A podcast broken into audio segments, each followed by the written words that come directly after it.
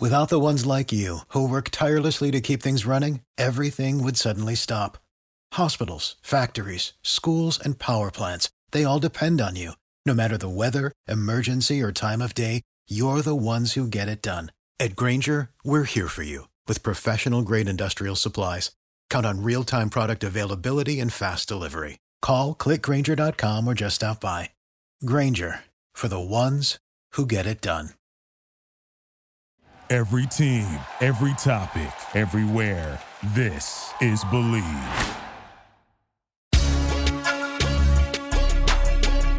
The Stanford Cardinal and the Washington State Cougars.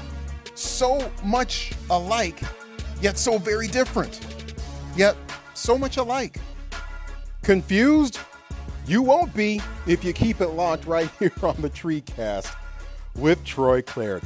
Friday, November the 15th, 2019. We're getting ready for another road trip for the Stanford Cardinals. They head up north up to the lovely Palouse, where they will face the Washington State Cougars. Always an intriguing matchup, and this weekend promises to be no different.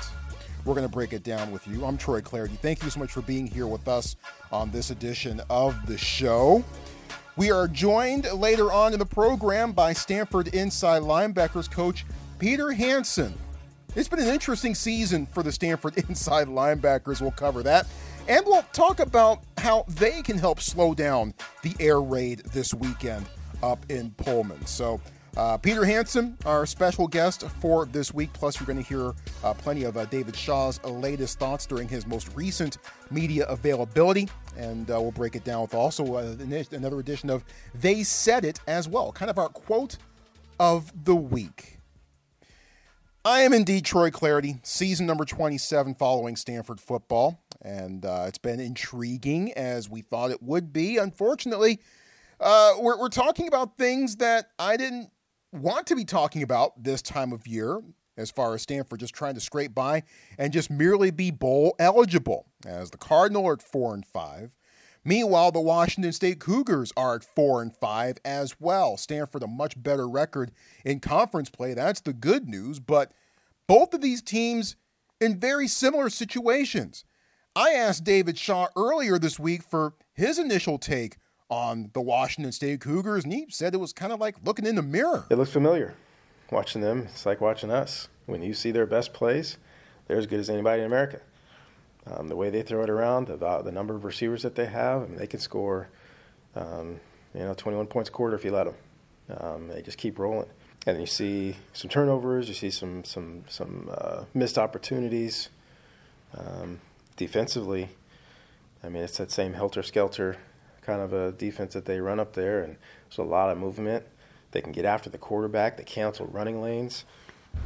You try to wind back, and next thing you know, there's two guys back in the hole, and they get TFLs. Um, and they've had a couple missed tackles and given up some explosive plays. So, um, uh, looking at both of these teams, both our team and, and Washington State, their best is still really good. Um, it's about which team can be at their best for the longest uh, time on Saturday and then be at their best when it counts the most in the fourth quarter. Yeah, both of these teams have been kind of singing the same tune. However, injuries have been a much bigger deal for one team than another. Which brings us to three things that you need to know about Stanford football right now. Let us start with number one. And when you're talking injuries, you're talking Stanford football, unfortunately, in 2019. And you're also talking about the quarterback position.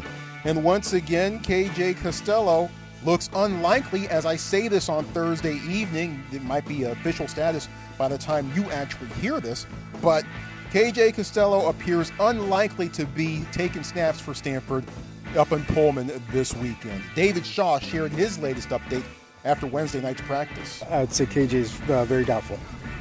Very doubtful unless something changes dramatically uh, in the next 24 hours. He'll most likely be out. Um, Davis had a great day of practice, been working really hard, um, was healthy last week and feels great this week. Um, so if KJ can't go, Davis is ready to go. So that is indeed the good news. Davis Mills is available and has apparently been looking pretty good. But it was interesting later on in, in, in Shaw's media availability, he said that it wasn't the exact same injury that KJ was dealing with since the Oregon game. This is something different. Now, whether it's his hand, whether it's something else in his upper body, uh, that was not made clear. And of course, David Shaw would probably make that clear uh, even if we did ask him straight up. But we, we did find that I, I, found that a bit interesting that this was this was something new. So Costello likely on the shelf for this one, and that means Davis Mills, come on down. Once again, you are the next contestant on Stanford quarterbacking in 2019. Let's get to number. And look, quarterback position is going to, to take center stage as it should be. But the real position unit to watch for Stanford this week is the defensive backs. And Stanford's hurting there too. Paulson Adebo, it was revealed earlier this week, uh, unlikely to go out for the foreseeable future. And Malik Antoine, safety, is also unlikely for this one as well. Given that, after Wednesday night's practice, I asked David Shaw what's on the plate of the young defensive backs who are going to be asked to step up in their stead. A lot. A lot for a lot of guys. Um, you know, being without Paulson and looks like without Malik uh, Antoine also, um, those guys, young guys, have had to come in, rotating a lot of guys, getting a lot of reps. Um, the, they always say they don't have a lot of plays at Washington State. It feels like a lot of plays. Uh, a lot of guys going a lot of directions. Um, we got to be great in communication. Um, we got to know um, where we're supposed to be. We got to rally up and, and, and make tackles. Um, and we got to try not to give up the deep one um, and find a way to pressure a quarterback that hasn't been pressured uh, most of the year. So all those things are what we're working on this week. Yep. If, if, if you said that this game was going to be won or lost with the, the play of the Stanford defensive backs right now, I wouldn't argue with you. And I would imagine that that a lot of young guys, some guys that you've probably never even seen before, may be getting some extended playing time for Stanford in the secondary against the Cardinal. David Shaw gave us some hints on who some of those young men might be earlier this week. Uh, Zahran Manley uh, is one off the top of my head who's gotten into a game or two, but still has some games to play. Um, if we want to save that that, that, that freshman uniform, he's been close on special teams, and with Paulson being out now, you know, he now he's now a step closer to getting on the field. So um, we don't feel like we need to hold him. Think a guy like Nick Toomer um, was injured the majority of the first half of the year, and now has been able to practice and string a couple couple weeks of good practice together. And now he's a backup on a couple spots on special teams and had his chance to roll in there. And once again, with Paulson being out, one step closer to getting on the field on the defensive side and getting a lot of reps there to make sure he's ready to go and knows what to do. Um, so those are the two obvious ones right now, especially with, with Paulson's health situation. Yeah, we saw Zahran Manley against Arizona chasing Khalil Tate down.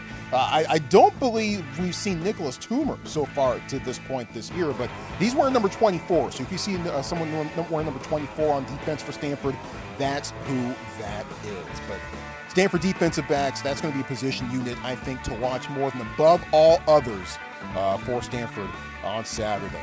Let's get to number three. And with Stanford having a very impressive streak of 10 consecutive seasons with a bowl appearance on the line. That's a big deal to a lot of fans, and it's a it's a big deal. Let's face it, uh, to, the program as well. That's the longest streak that Stanford has had in program history, and one of the longer ones. It's the longest one in Pac-12 uh, among, amongst all the Pac-12 schools right now. So, a lot of folks are thinking about bowl eligibility and whether Stanford can get there or not. Is David Shaw his answer to that on Wednesday night? Honestly, right now, I'm not thinking about it. Um, we we go from triage to game plan. That's we're, we're living one week at a time, right? How do we come our last week game? Who's up? Who's down? What can we do with them? And then we get to the game plan. Then we get to Saturday. So um, for us, eh, if we play well enough, we'll make it. If we don't, then we won't. Um, but for us right now, we're just focusing on this week. And, and really, that's about the only way he can look at it. This is about survival. It's not about looking ahead. Just take it one step at a time. Fans can look ahead, media can look ahead, coaches and players cannot. Because if they don't get it done this weekend, then they're really in a world of trouble. More on that in just a moment, but those are three things. Yeah, but, but before the season began, people looked at Stanford's schedule and And they focused on the first six games, understandably so. USC in week two, Northwestern in week one. At that point, that seemed like a really difficult challenge. Uh, the Wildcats have really had it rough so far this year, although they'll probably poleaxe the, the UMass Minutemen this weekend.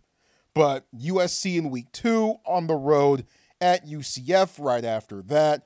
Oregon and Washington all in the first six weeks of the season as well. People are looking at the top of the schedule, but I had this game, Stanford at Washington State on November 16th. I had this game. This was the game I had circled the whole time, the whole entire time.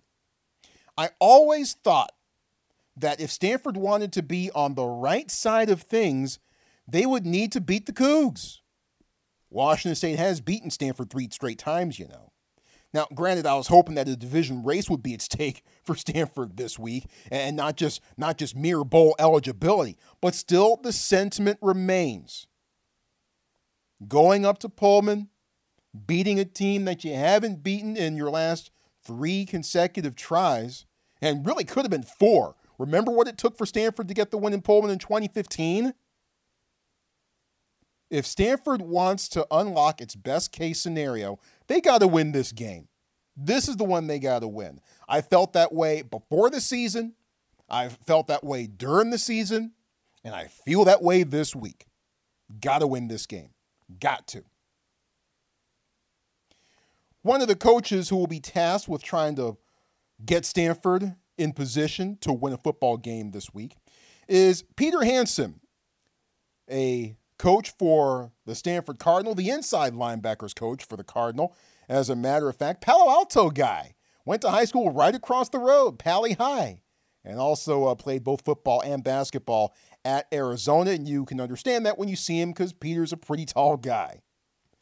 But Peter, the inside linebackers coach, and that has been one of the more intriguing position units to watch this year for a lot of different reasons. After Wednesday's practice, Peter Hansen and I caught up. Our pleasure to catch up with Coach here on the TreeCast with Troy Clardy. All right, Coach, let's uh, first put Colorado to bed. Mixed results overall for the defense. The good news 16 points allowed for fantastic individual plays. In a lot of ways, uh, perhaps the best road defensive uh, performance for the squad this year. The not so good news uh, drive, drive extending penalties, especially in the fourth quarter, and, and just couldn't find ways to get off the field, especially in the fourth quarter. Yes. How would you assess how things went overall for the Cardinal defensively in Boulder? Uh, you really said it. I mean, there was, there was so much good to be had, but the way the game went, we needed, you know, that that one play. And uh, our honorary captain actually talked about you don't know which play it is that's going to a get you off the field. It could be a first and ten and make it second and ten instead of second and two. So there are some plays in there where we end up third and really short, where it could have been, you know, third and longer on those on those longer drives. Um, so like I said, like you said, also a, it was a mixed bag. There was there was a lot of good. When we're looking at the video, it's hard to really, you know, dig into anybody because there's so much good on the film, and then here and there um, were obvious plays that obviously we want to have a few back obviously, you know, there's some frustration, I would imagine. How, how, do you balance that between, you know, how do you balance the dealing with the emotion of the frustration when telling the kids and, and, and just the education just by say, simply saying, hey, you know, this is what we need to do better instead of just letting the emotion get, get, get the better of you potentially right. as coaches? Um, well, it's a combination of things. One, you know, we've gotten to know these players really well and really closely. So, um, you know, we're dealing with guys that we really like. so that's that's one way. And then and then there there's been times when each one of us as coaches has probably uh, wanted to handle something differently. So, um, you know, we probably each have different strategies as far as that goes. And, and one that I've adopted is I wait till we get all the way to the bench before I ask what they saw. So if they're jogging off the field, I don't want to say, you should have done this.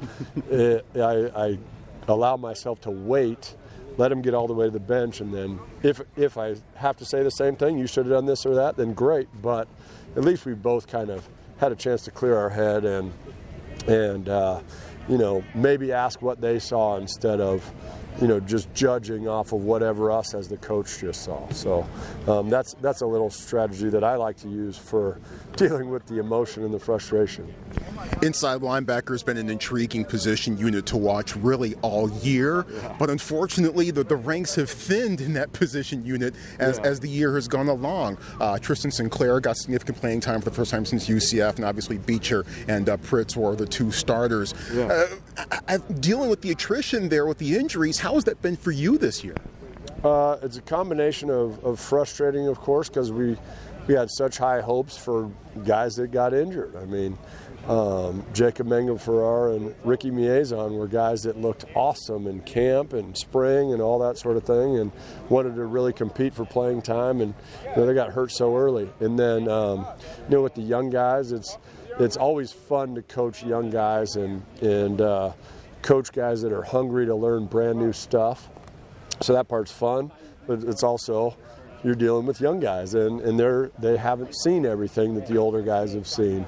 And they haven't experienced all the motions and formations and tempo that the older guys have seen. So that part can get can get difficult and frustrating at the same time. And also the fact that these guys have been converted, especially Pryts, who was a safety right, as his right. start, and Curtis Robinson, who came from outside to inside. When guys are converting, what are the basic fundamentals that they have to learn when they're learning what it takes to be an inside linebacker at this level?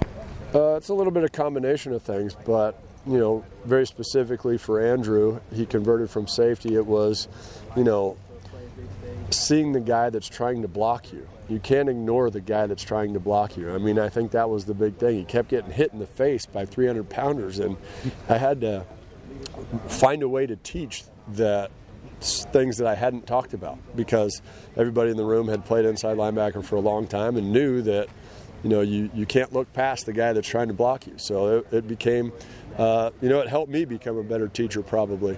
And then with Curtis, it's a different angle.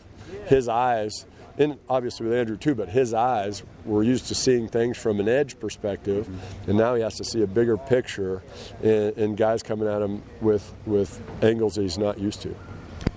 Curtis, we just got word. Looks like things are ten, trending up for him to be back on the field uh, on Saturday, and I think it's been uh, really cool to watch him grow at that inside linebacker spot throughout the course of the year. Just kind of take us through the progression and what you've seen from him so far this season. Um, well, well, the first thing we just mentioned was the eyes, and uh, you know he's a really fast learner. I mean, when he first got in, in the inside backer room in the spring, I felt like um, it was a guy finding a, a home.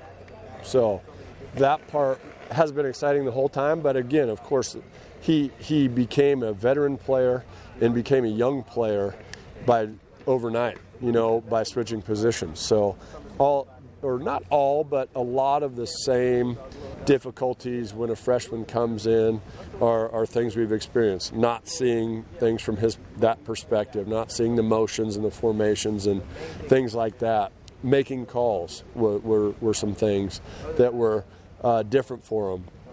Now, at the same time, he had heard all of our defense at least. That's why he wasn't the same as a freshman because he had the he had the big picture in his head. He knows what the defense is supposed to look like. He just is a different puzzle piece now than he was before.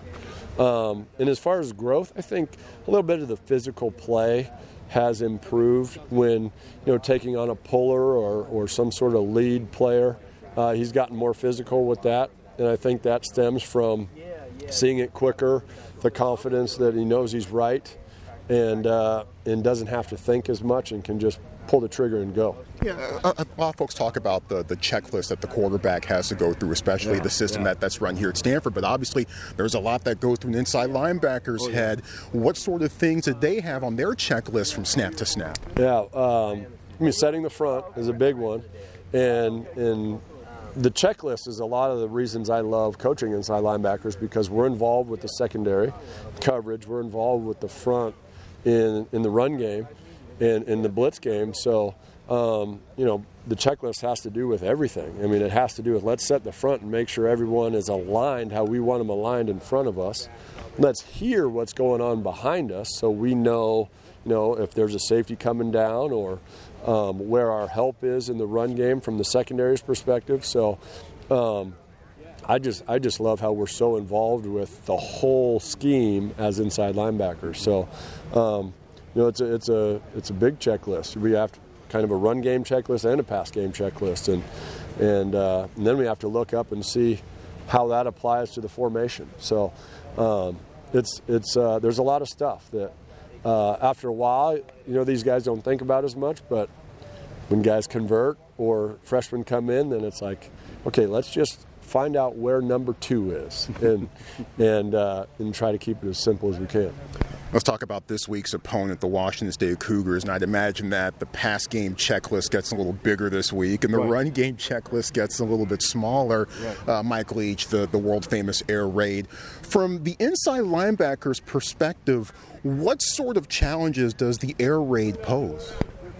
Uh, from inside backer, we we're going to end up on receivers here and there when, when we're in different uh, different coverages, there's there's a very strong possibility we could end up on a receiver. So there's the physical challenge of that, and then. Uh, you know the mental challenge is a lot of their offense starts out the first two or three steps looks the same as the previous play and then it's something totally different so uh, we, we've just got to somewhat be patient while things are going really fast and um, you know, allow our eyes and, and feet to do the talking as much as anything and, um, you know, we know they're going to throw it. They're going to throw it a huge number of times.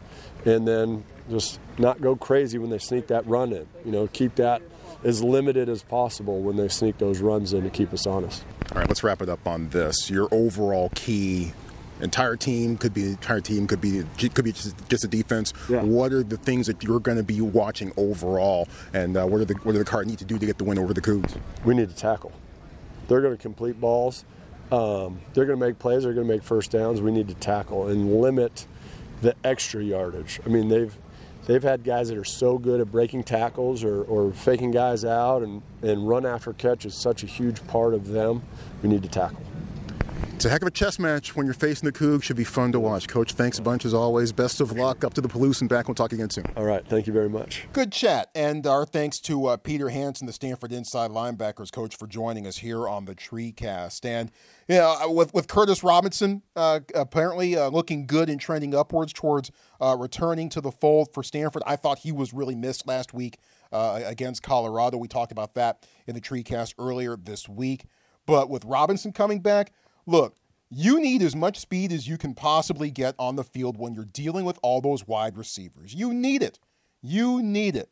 So, if Curtis Robinson is as effective, anywhere near as effective as he looked at its best at his best moments, specifically against Washington a month ago, then that will certainly help out Stanford uh, defensively and their efforts on that side of the ball, especially given how how shorthanded uh, the secondary is.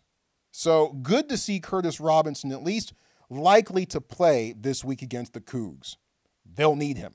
They will definitely need him. And, and Peter Hansen's right. Tackle, tackle, tackle, tackle. Got to tackle dudes in open space. You have to. Got no choice. Now, Stanford and Washington State, as we talked about, maybe maybe in similar positions, maybe in similar shapes right now. But of course, David Shaw and Washington State head coach Mike Leach are two very, very different coaches and two very, very different people. On Tuesday's press conference with David Shaw, I asked uh, Coach how he would compare and contrast himself and Mike Leach. That's a great question.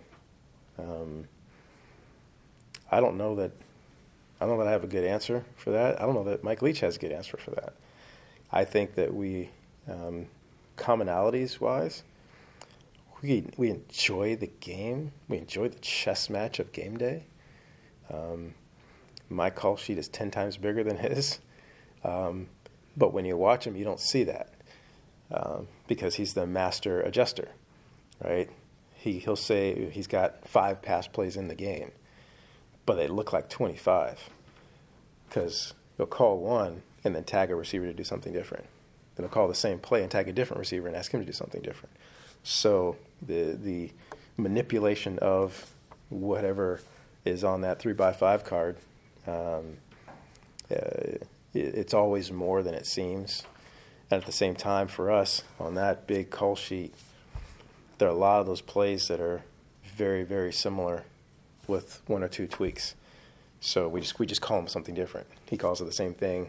We call it something different. Um, but uh, yeah, it's it's it's really uh, really hard to compare and contrast. I thought an honest answer there from uh, David Shaw. And, and look, but both Shaw and Leach have distinctive philosophies and distinctive. I hate to use this term in this in this sense, but brands of football. You know you're watching a Mike Leach coach team when you're seeing the quarterback, you know, put the ball up in the air 65 times in the game. And you know you're watching David Shaw branded football. The, you you know you're watching teams that are coached by those guys just by just by the eye test. Both have had success at schools where it's really tough to win. David Shaw has been to three Rose Bowls and won two of them, by the way. I feel the I feel the need to point that out at times.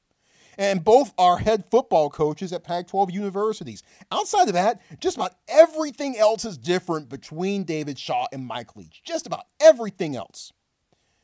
Especially what happens when a season doesn't quite go as planned.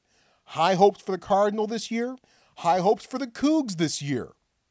Hopes that will not be recognized to their fullest potential in 2019. And while David Shaw kind of takes the, the more boring, the more steady approach to things, you know, saying it's about execution, and he's right. And execution, when he says it's about that, uh, that does go back to the coaches as well. So he's not throwing entirely the players underneath the bus. Coaches are responsible for the execution of the team as well, too, right? David Shaw takes that tack. Meanwhile, Mike Leach turns to the media and calls his players fat, dumb, and happy and says his team leaders are frauds. And that's the stuff we hear when the cameras and the recorders are on. It's a bit different from how Shaw handles things when things go sideways. And I think we're seeing that throughout the course of the season, respectively, for both teams.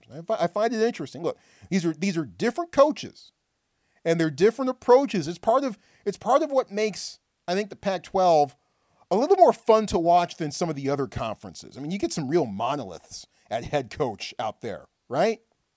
And, and maybe Shaw is one of those guys. Mike Leach certainly is not. But that that that stark contrast in approach, that stark contrast in personality, makes for interesting games and interesting chess matches between these two. And even as different as these coaches are, they're still in the same boat. Four and five, and desperately needing a big, big win to finish up their season in the right way. Cougs dangerous offensively as usual. They'll rack up a lot of yards. Quarterback Anthony Gordon, City College of San Francisco guy, doing good things and putting up terrific numbers as you might expect. Uh, you're going to get to know, I think, his receivers a lot throughout the course uh, of the afternoon. Brandon Arconado, a former walk on, good story there. Easop Winston, another CCSF guy. Dezmon Patmon has been dangerous throughout portions of his career as well. And you also might remember their running back, Max Borghi. I love watching that guy play.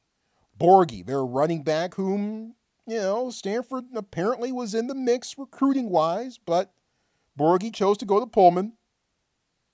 Might we see a bit more of him than normal in this game against the Cardinal as a result? Look, Max Borghi is their second leading receiver and obviously their leading rusher with just 86 carries on the year but he still seems criminally underutilized. Criminally almost.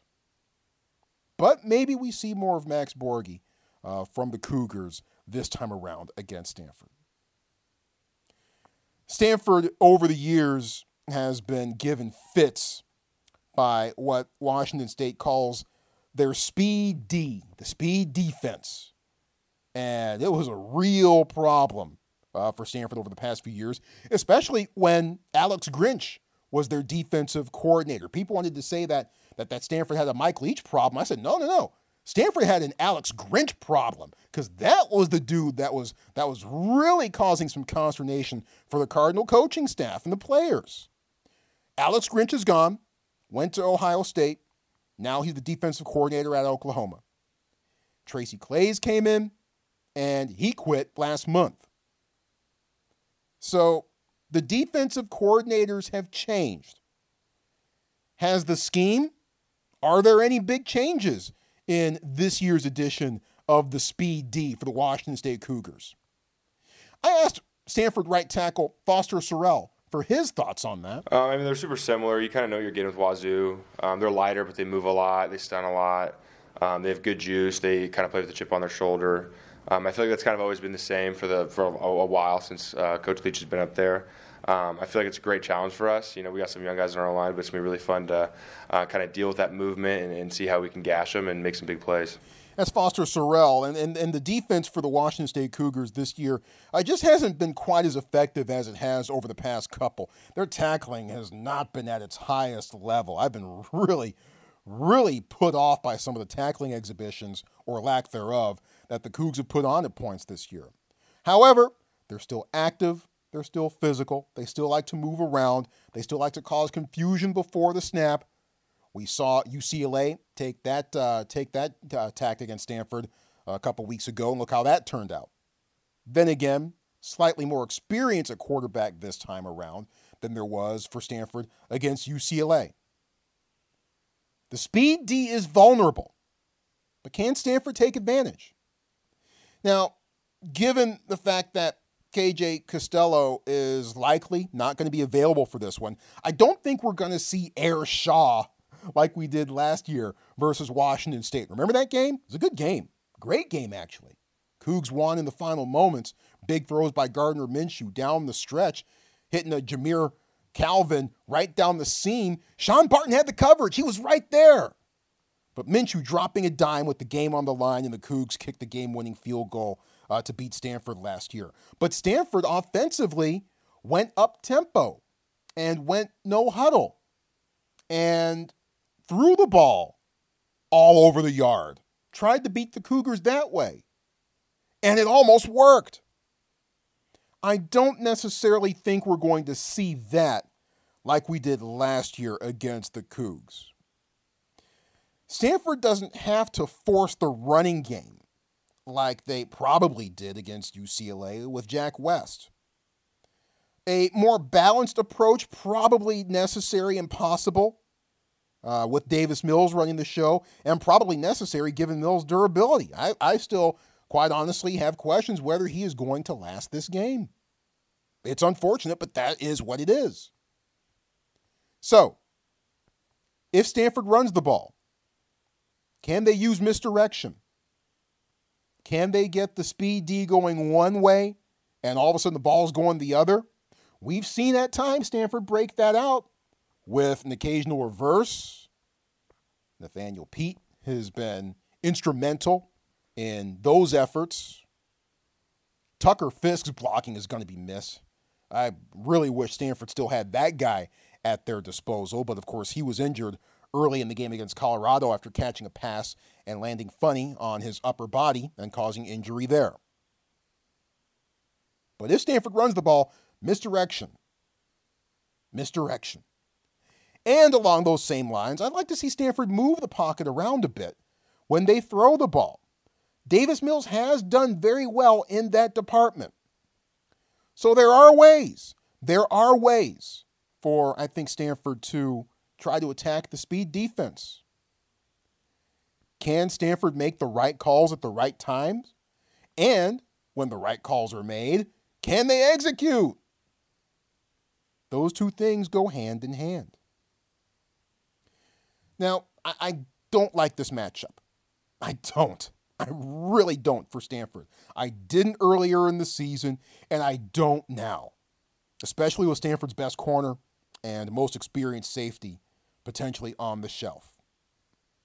Those two developments do not bode well, I think, for Stanford this week. But based on what I've seen from Wazoo this year, I can't rule out them cooging it, can I? I mean, they did blow a 32 point lead. Anything is possible. Anything.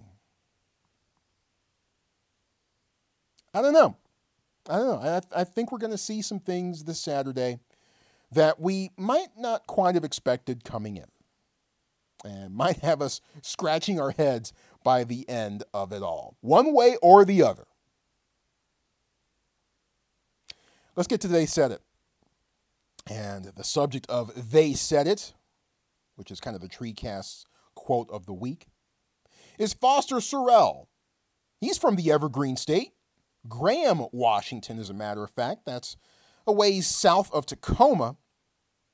Given that, I asked Foster earlier this week if, if there's if there's any extra emotion playing against the Cougs and heading to Pullman. Not a whole lot. I mean, it's the east side of Washington. I'm a west side guy. Uh, so, I mean, if it was up at UW, I definitely feel a little bit more. Um, but, I mean, Wazoo, um, I didn't talk to them a whole lot in my recruiting process. I know a couple guys there. Um, I know a lot of people that go to school there. Uh, so that'll be fun, just kind of playing around people that uh, I went to, I grew up with my whole life and stuff like that. And so that'll be fun. I'd like to go ball out and get a win, and you know, kind of shut everybody up and show how good we are. And so that's kind of my goal. Cool. I'd be in for that. I'd be in for that. I certainly would. Foster Sarell, he's going to have his hands full against the Washington State defense. I think the whole Stanford team is going to have their hands full as well. It's going to take a complete effort offense, defense, running, passing, blocking, tackling, play calling. Everything needs to come together for 60 minutes. Something that has not happened on the road for Stanford so far this year. Got to get it done. Got to. What was that? Uh, Lou Saban, uh, the head coach of the Buffalo Bills back in the 70s. You can get it done. You can get it done. What's more, you got to get it done. One of the great NFL films clips of all time. Stanford versus Washington State. Uh, weather up in Pullman last check, cloudy in a high of 49 degrees. So it looks like it's going to be dry at least. So that's that's certainly good news. You can check out my guys on the Pac 12 network Ted Robinson, Yogi Roth, Lewis Johnson, all three outstanding gentlemen on the call on the TV side. My guys on the radio side, don't forget Scott Reiss and Todd Husak on the Stanford Football Radio Network. And if you want to listen to what the enemy's talking about, I got my peeps on the Washington State uh, radio network as well. My man Matt Chazanow on play by play and Jessamyn McIntyre down on the sidelines. Good, good folks, good people, good people. Wish I was going to be up there in Pullman so I could hang out with everyone.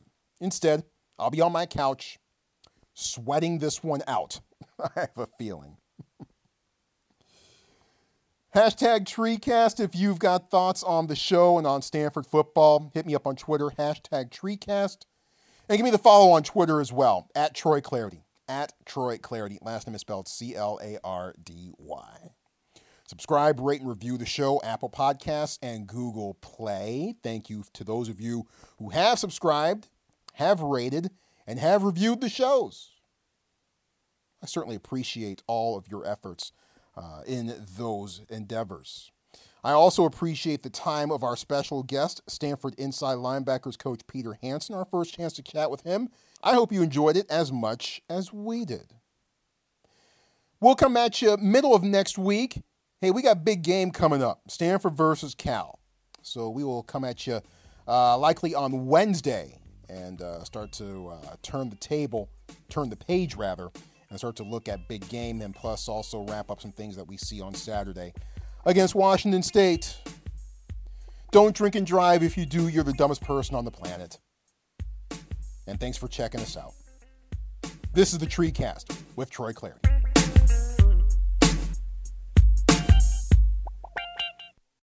For the ones who work hard to ensure their crew can always go the extra mile, and the ones who get in early so everyone can go home on time, there's Grainger, offering professional grade supplies backed by product experts so you can quickly and easily find what you need. Plus, you can count on access to a committed team ready to go the extra mile for you. Call, clickgrainger.com, or just stop by. Grainger, for the ones who get it done. Save big money now on new siding from LP Smart SmartSide at Menards. Update and beautify your home with your choice of 13 timeless colors of pre-finished engineered siding. It's durable and includes a Sherwin Williams factory finish paint warranty that means no painting for years to come. View our entire selection of siding from LP Smart SmartSide today. And don't forget to check out our flyer on menards.com for all the great deals happening now. Save